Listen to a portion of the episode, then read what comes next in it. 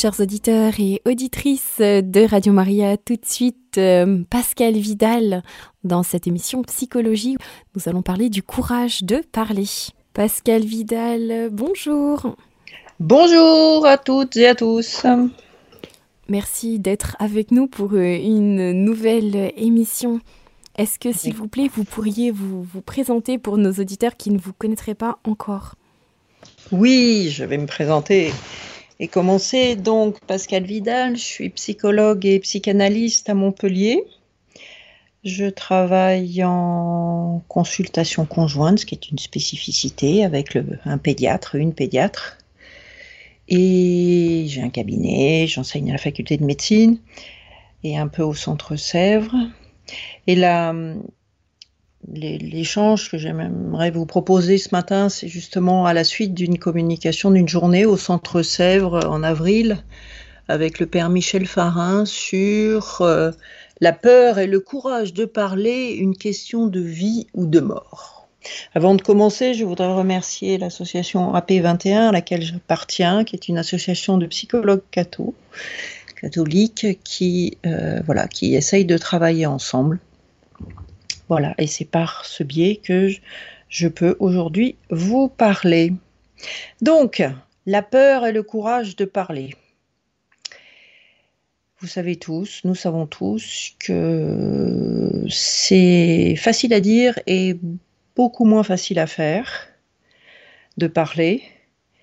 Et nous allons voir un peu aujourd'hui, je vais vous proposer quelques pistes de réflexion pour voir ce qui se passe et ce qu'on pourrait, euh, ce qu'on pourrait faire pour améliorer notre parole. Voilà, parler, voilà un acte à la fois tellement simple et tellement compliqué. La parole est bien ce qui appartient en propre à un individu et dont, à mon sens, nous devrons rendre compte. Il peut blesser, mais il peut aussi relever, voire même sauver. Parler avec le cœur, comme le propose le pape François régulièrement, peut nous effrayer. Parler avec mon cœur, enfin, c'est pas facile de se dire, waouh, je vais me mettre à nu un petit peu. Hein. Que va penser l'autre? Est-ce qu'il va toujours m'aimer après ce que je lui ai dit? Est-ce que je peux lui dire euh, euh ceci ou cela? Etc. Parler demande du courage et engage tout le corps.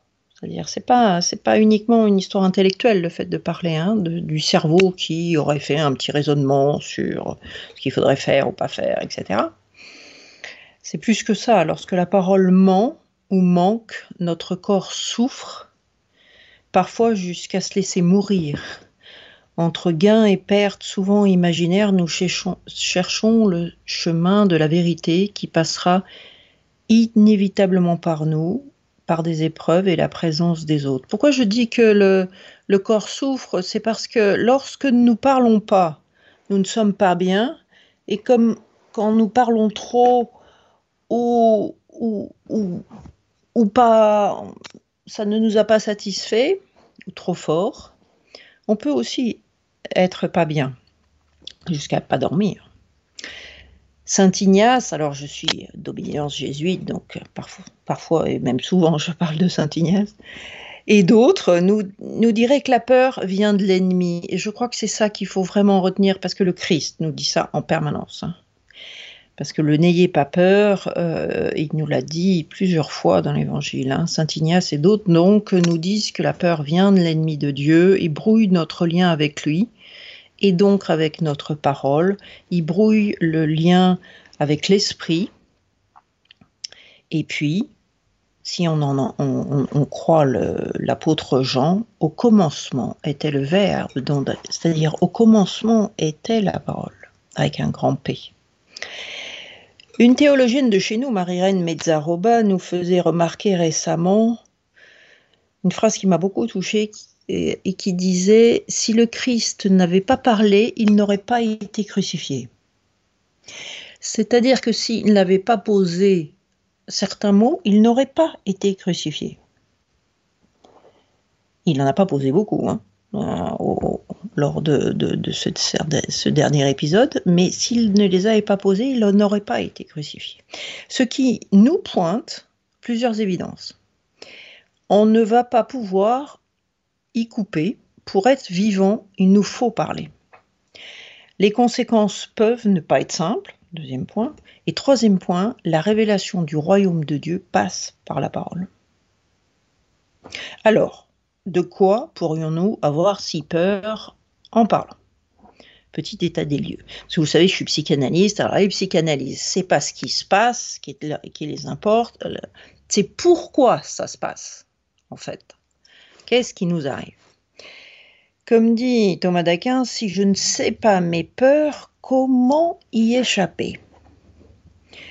Nous allons donc pardon, explorer plusieurs pistes. Nous avons tous entendu des phrases du genre on ne peut pas leur dire ça, on ne peut pas leur dire tout court, je ne peux pas lui dire ça. Qui est ce on Qu'est-ce que c'est que ce ça qu'il ne faudrait pas dire? Pourquoi on ne pourrait pas leur dire? Qui cela dérange le plus? Alors je vous propose un petit catalogue des peurs de parler. C'est pas un catalogue exhaustif, c'est pas possible. Mais voilà, quelques grandes peurs qui, à mon sens, nous traversent tous. La plus grande, je pense que c'est celle de perdre l'amour de l'autre, euh, l'amour de l'autre au sens large, c'est-à-dire sa reconnaissance, son appréciation, sa considération. Si je ne parle pas, c'est parce que j'ai peur que si je dis ce que j'ai envie de dire, l'autre me regarde mal, me considère mal. Plusieurs exemples.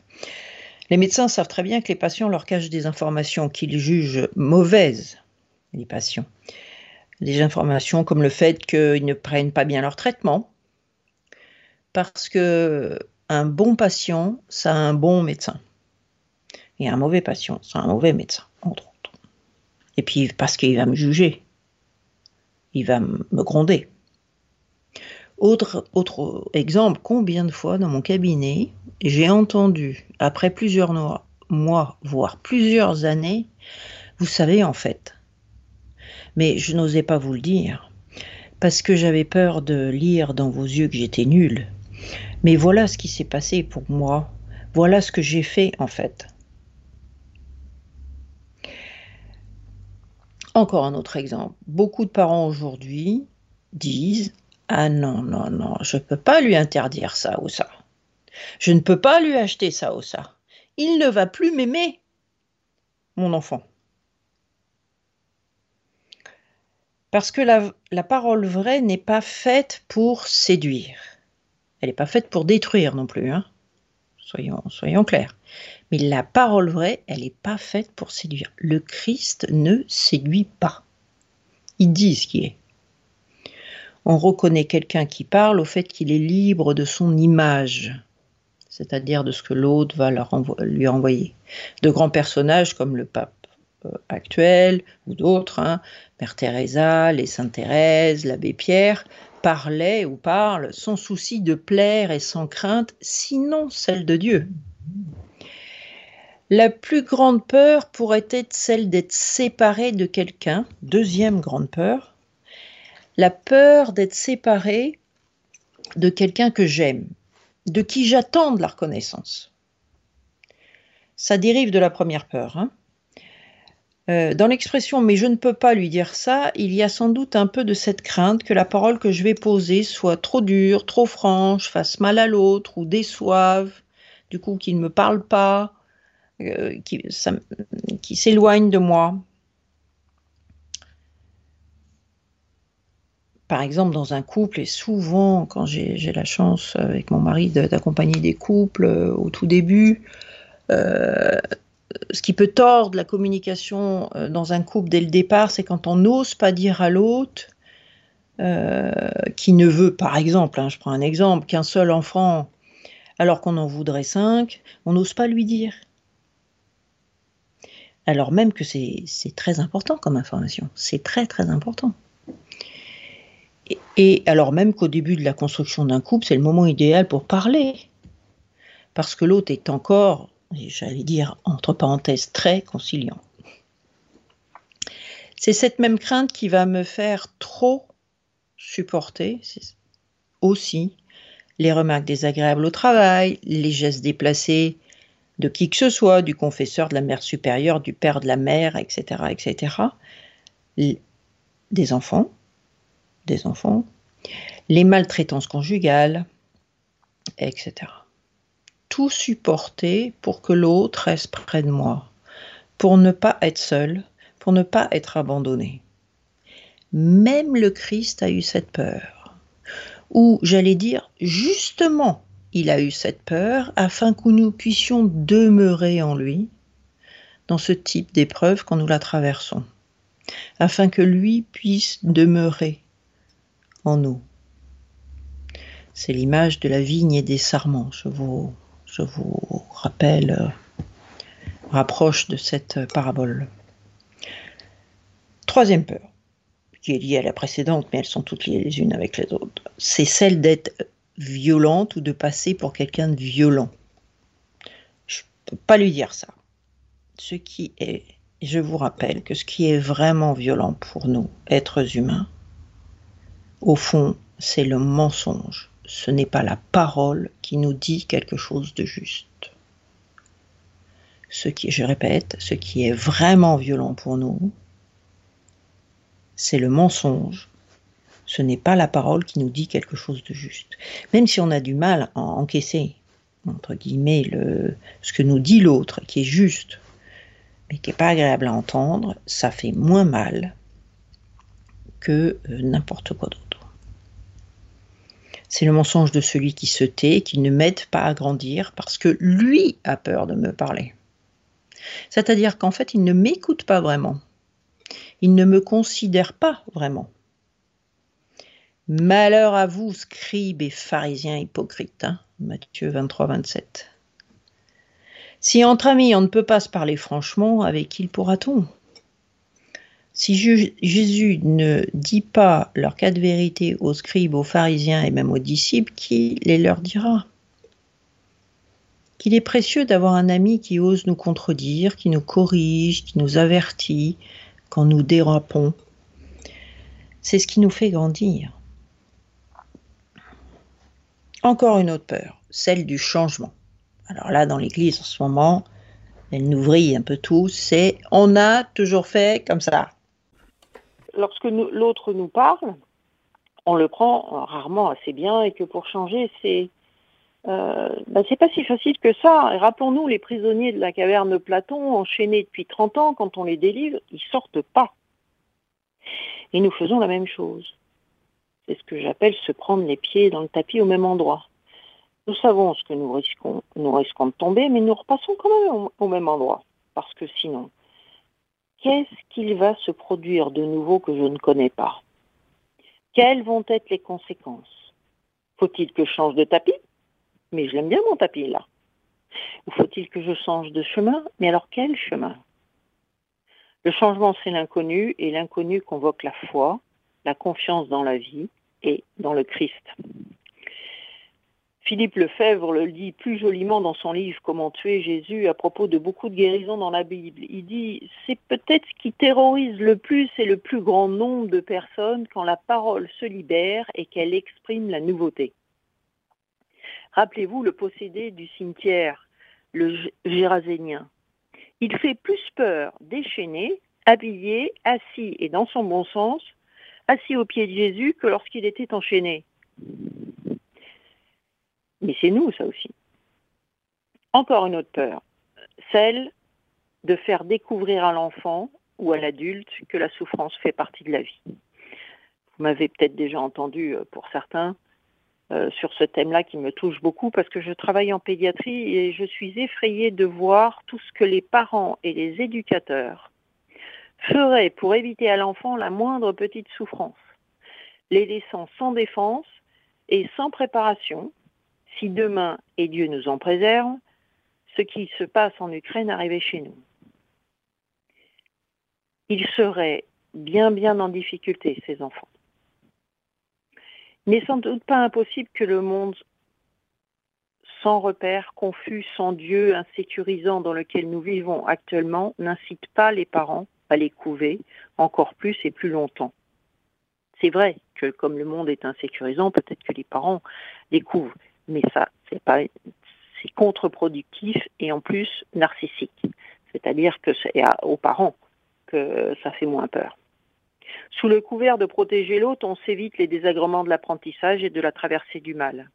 C'est un traumatisme universel, hein, comme disent les psychanalystes. Et ce n'est pas facile à accepter.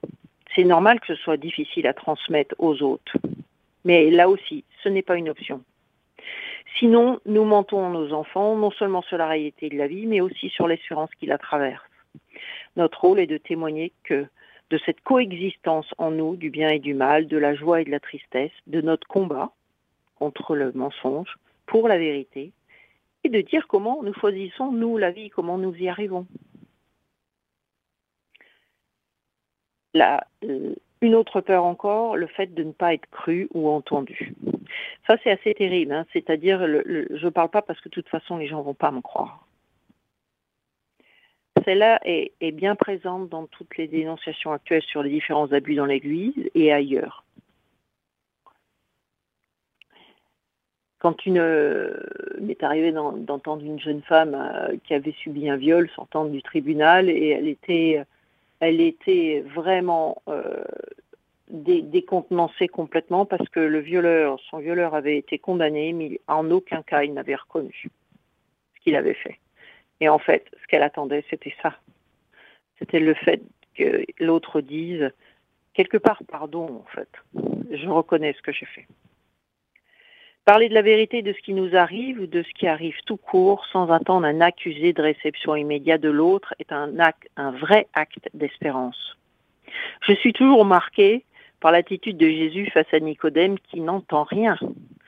Le Christ il n'a pas un pet de jeu, il n'est pas énervé, il n'est pas déçu, il n'est pas impatient, rien. Il a dit ce qu'il avait à dire à Nicodème, l'autre il n'entend pas, aucune importance. Il entendra un jour, c'est son chemin. Quelle foi que j'ai, cette foi que j'aimerais avoir. Dernière peur que j'évoquerai avec vous, euh, mais il y en a d'autres certainement, et pas la moindre, c'est celle de perdre la vie. Un chrétien sur quatre est persécuté dans le monde, ce n'est pas de l'imaginaire. Quand une personne traverse la Méditerranée pour aller vers un monde meilleur, la possibilité de mourir n'est pas une vue de l'esprit, et il le sait. Notre vie occidentale, avec l'absence de guerre depuis plus d'un demi-siècle, nous fait oublier que la mort fait partie de notre vie et notre condition humaine.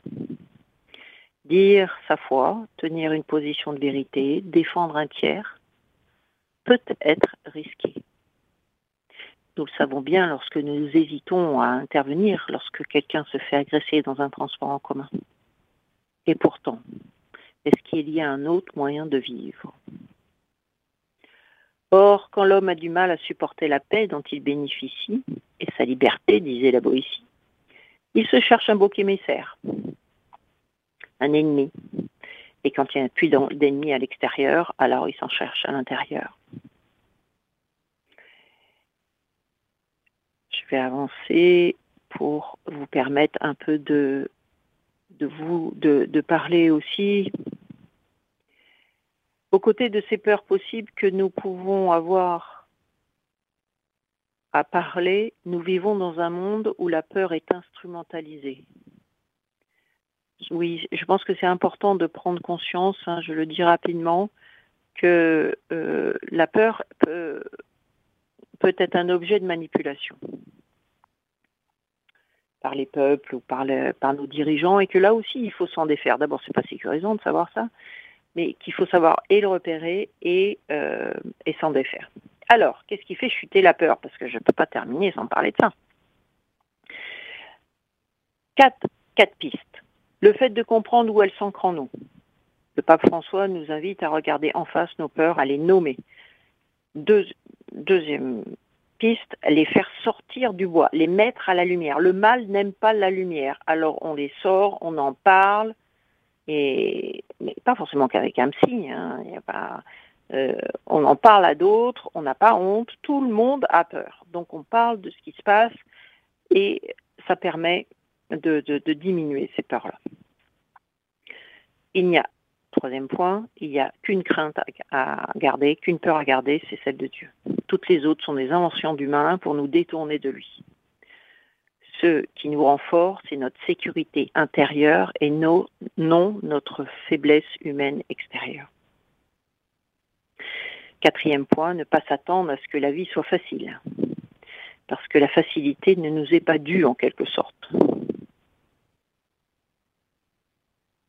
Euh, j'aime bien redire que plus, nous sommes près de Dieu et plus souvent le malin vient nous, embêter. Trois pistes euh, qui pourraient nous guider vers la joie d'une parole vivante et incarnée. La première piste, c'est du fait que par notre baptême, nous sommes appelés à être prêtres, prophètes et rois. Et dans prêtre, prophète et roi, il y a prophète. Et un prophète, ça parle. C'est un don inhérent à notre baptême et qui nous pousse à parler vrai. Le prophète, étymologiquement, est celui qui parle en faveur d'eux, pour l'autre. Saint Paul disait, il faut intervenir à temps et à contre-temps. Hier, rapidement, une petite anecdote en visite euh, dans un lieu public. Il y avait un jeune garçon qui s'agitait beaucoup dans tous les sens. Au bout d'un moment, je lui mets la main sur l'épaule et tranquillement mais fermement, je lui dis d'arrêter parce qu'il fatigue les autres et qu'il se fatigue lui. Et c'était un, geste qui était un peu risqué. Et c'est le même jeune qui, quelques temps plus tard, va venir euh, nous proposer spontanément de faire une photo du, groupe alors que nous cherchions quelqu'un pour prendre une photo du groupe dans lequel j'étais. C'est ça la vraie joie. Une joie qui fait endurer des heures et des heures de résistance et de risque. Deuxième point, mettre la parole de Dieu en pratique. Dans Genèse et ailleurs d'ailleurs, Dieu dit et Dieu fait. Et dans, le récit de la création, Dieu dit et Dieu fait. C'est important de, mettre en application ce qui nous est dit nous pensons que, a priori, que le fardeau va être plus lourd à suivre des commandements, à nous occuper des autres, à pas se préoccuper du lendemain, mais en fait, c'est l'inverse qui se passe. C'est que le, fardeau s'allège avec, le Christ.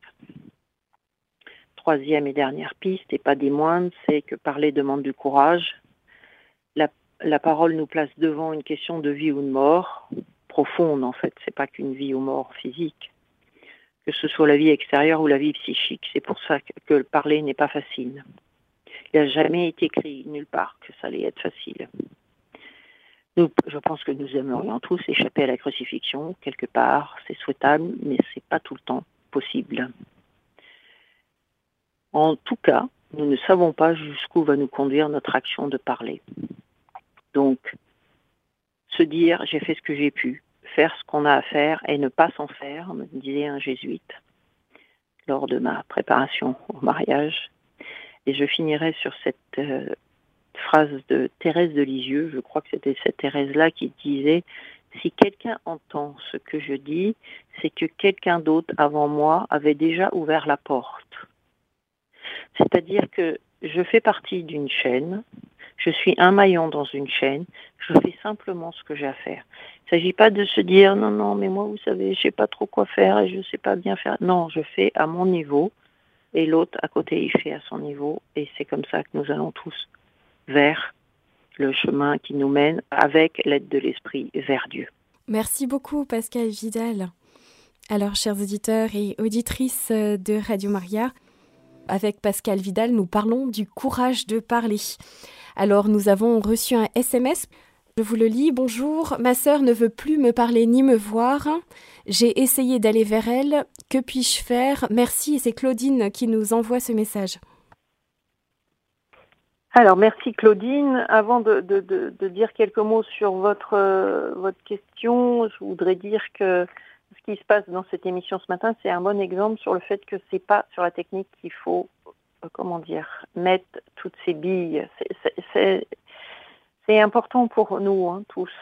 C'est euh, pas ça qui fait l'humanité. L'humanité, c'est le fait que nous nous parlions pour de vrai. C'est une fraternité. Bien sûr que ça nous aide et que ça me permet de vous parler aujourd'hui. Il ne s'agit pas de tout mettre à la poubelle, mais il s'agit de remettre, euh, voilà, de, de, rendre à César ce qu'il y a César, comme souvent je dis, même à des non-croyants qui l'entendent bien. C'est-à-dire que, voilà, remettons chaque, chaque chose à leur place et dans leurs possibilités. Alors, pour la question de Claudine, donc ma sœur ne, me parle plus. Euh, je fais des, j'ai fait des mouvements, enfin des, pas, et ça ne bouge pas. Qu'est-ce que je peux faire? Alors, ce qui se passe dans les familles est, l'archétype, si je puis dire, de, et de la peur et de la difficulté de, parler, de savoir comment parler. Alors, je, vais reprendre, je vais reprendre l'image du Christ avec Nicodème, parce que euh, le Christ, dans tout l'Évangile, passe son temps à parler sans jamais rien attendre de l'autre. Rien.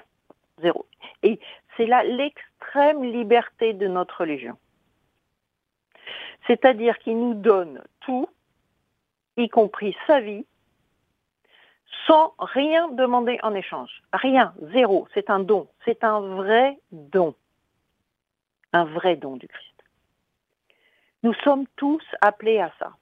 Lorsque dans nos familles, il se passe ça, et ça, je ne sais pas s'il y a une famille dans laquelle ça ne se passe pas, ou en tout cas quand ça ne se passe pas, moi j'ai le sourcil qui se lève et dit ah, mm, mm. Euh, parce que c'est assez rare, voilà, que ça se passe pas ainsi, ce type de dissension. Euh, je pense que la, la bonne, comment dire, la meilleure manière de faire, c'est de suivre le Christ, c'est-à-dire de donner, de donner, de donner, comme on a envie de donner, c'est-à-dire pour l'anniversaire, pour la fête, parce que je croise un objet qui me plaît dans une vitrine et que je me dis tiens, enfin, je me dis ça, ça lui plairait en fait si je lui offrais ça parce que je me suis rappelé qu'elle aimait bien le bleu, alors eh bien je vais lui acheter ça et puis je vais lui envoyer et, en, en attendant absolument rien en retour, zéro, rien. Je le fais pas pour ça. Je le fais parce que j'ai envie de le faire. Mais c'est pas, encore une fois, c'est pas le faire parce qu'il faudrait que je le fasse. Il n'y a pas, c'est dur, c'est dissensions dans les familles, mais euh, ça devrait venir après. Et j'ai cinq enfants et quatre petits enfants, donc croyez-moi, je, ce que je vous le dis, c'est pas intellectuel. Hein. C'est vraiment, c'est vraiment du vécu aussi notre premier, notre première préoccupation, c'est le Christ. C'est travailler pour Dieu, disent les jésuites. Mais travailler pour Dieu, ça peut être aussi avoir des petits gestes en disant, ben tiens, euh, ça c'est super, ou bien je vais tricoter un petit truc, ou bien je vais envoyer un petit mot, ou bien voilà, parce que je le sens, parce que euh, l'esprit me dit, me traverse et me, dit, tiens, euh, voilà, envoyer une carte postale parce que je suis là, et, pas en disant, non, je ne peux pas envoyer une carte postale de cet endroit-là parce qu'elle va penser que, c'est simplement, voilà, faire, mais sans rien attendre. C'est le plus dur, en fait. C'est vraiment ça, la confiance et l'espérance. Et euh, je suis bien avec vous parce que dans ce, Claudine, parce que dans cette, cette espérance, elle est dure à maintenir sur le, euh, sur la continuité. J'aime bien aussi, euh, je ne sais pas, Marie à Cana. Enfin, vous vous, avez, vous, vous souvenez de cette euh, de, cet épisode où, Marie, Marie va taper sur l'épaule de son fils en disant il eh, eh, faudra aller te mettre au travail. Réponse Femme, que me veux-tu? Comment ça, femme, que me veux-tu? Mais c'est à moi que tu parles. Moi, c'est ce que j'aurais dit. Pas du tout, Marie. Là aussi, il n'y a pas un pet de jeu. Elle, elle, lui répond pas. Elle attend que ça passe. Et elle va dire aux autres, faites tout ce qu'il vous dira. C'est-à-dire confiance absolue. Faisons confiance au, cheminement de l'esprit chez nous, mais évidemment aussi chez les autres. Je ne sais pas comment l'esprit euh, agit chez l'autre qui est sûr, c'est qu'il agit. Que l'autre l'entende ou pas, ça c'est son problème, c'est son cheminement, je ne peux pas forcer ça. Mais et peut-être que en ayant ces gestes de don, et pas ces gestes de prêt, mais ces gestes de don, peut-être que ça peut ouvrir une porte quand ce sera le moment. Voilà ce que je, vous répondrai. Mais merci Claudine pour cette, question euh, fondamentale, parce que là, vous, dans une communauté, c'est pareil dans la vie, la vie professionnelle, c'est pareil, etc. C'est-à-dire, comment je fais un geste vers quelqu'un qui ne veut pas de moi, sans, euh, comment dire, me mettre en position basse, parce qu'il ne s'agit pas ni de s'humilier, ni euh, de se mettre plus bas que terre pour que l'autre euh, me reconnaisse ou me voit. Hein. C'est valable dans un couple aussi, ce que je dis. C'est simplement, voilà, faire ce que, de temps en temps, des petits gestes en disant, je ne sais pas ce qui se passe, ça n'est pas de ma faute, ou alors si c'est de ma faute, je, je prends acte, je répare, je demande pardon et je passe à autre chose. Mais sinon, après, on arrête de, se torturer, parce que souvent, il y a des tortures sur l'air sur de le sentiment de culpabilité à, à cet endroit-là. Là, j'espère que pouvoir avoir apporté un peu de soulagement, d'espérance, je ne sais pas. Merci. Par rapport aux mensonges, quand on rencontre des gens qui, qui ont cette, euh, cette habitude vraiment ancrée euh, en, eux et souvent euh, mentir, que, que pouvons-nous faire pour, pour les aider? Alors, les, les, ceux qui mentent, alors déjà, un, se rappeler que celui qui ment, il, il ment pour se protéger. Quelqu'un qui est bien à l'intérieur de lui, il n'a pas besoin de mentir. Donc il ment pour se protéger. De quoi Je ne sais pas et je n'ai pas à le savoir. Mais mon travail à moi, en tant qu'être humain, pas en tant que psy, c'est de dire euh, non, c'est pas ça qui s'est passé. Ce qui s'est passé, c'est que euh, voilà, t'as pas mangé la compote de pommes, ou au contraire, tu as fini la compote de pommes. Point. C'est tout. Un petit mot, rapide, pas de morale, juste en fait. L'autre, il le prend, il le prend pas. Encore une fois, c'est pas c'est pas la question. C'est-à-dire que moi, je reste à ma place. Alors parfois, parfois, merci pour votre question parce que ça me permet de dire quelque chose que je n'ai pas dit dans le texte, c'est que le silence, et nous avons tous fait cette expérience, je pense, il y a des silences. Quand Jésus se met à genoux et commence à dessiner par terre, il n'a rien dit. Et pourtant, tout le monde a compris.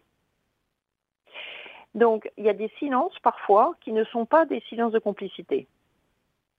Et souvent, je dis, vous l'avez dit une fois, peut-être deux, et après, stop. Vous regardez la personne, on ne fuit pas le regard, on regarde la personne, et puis on s'en va.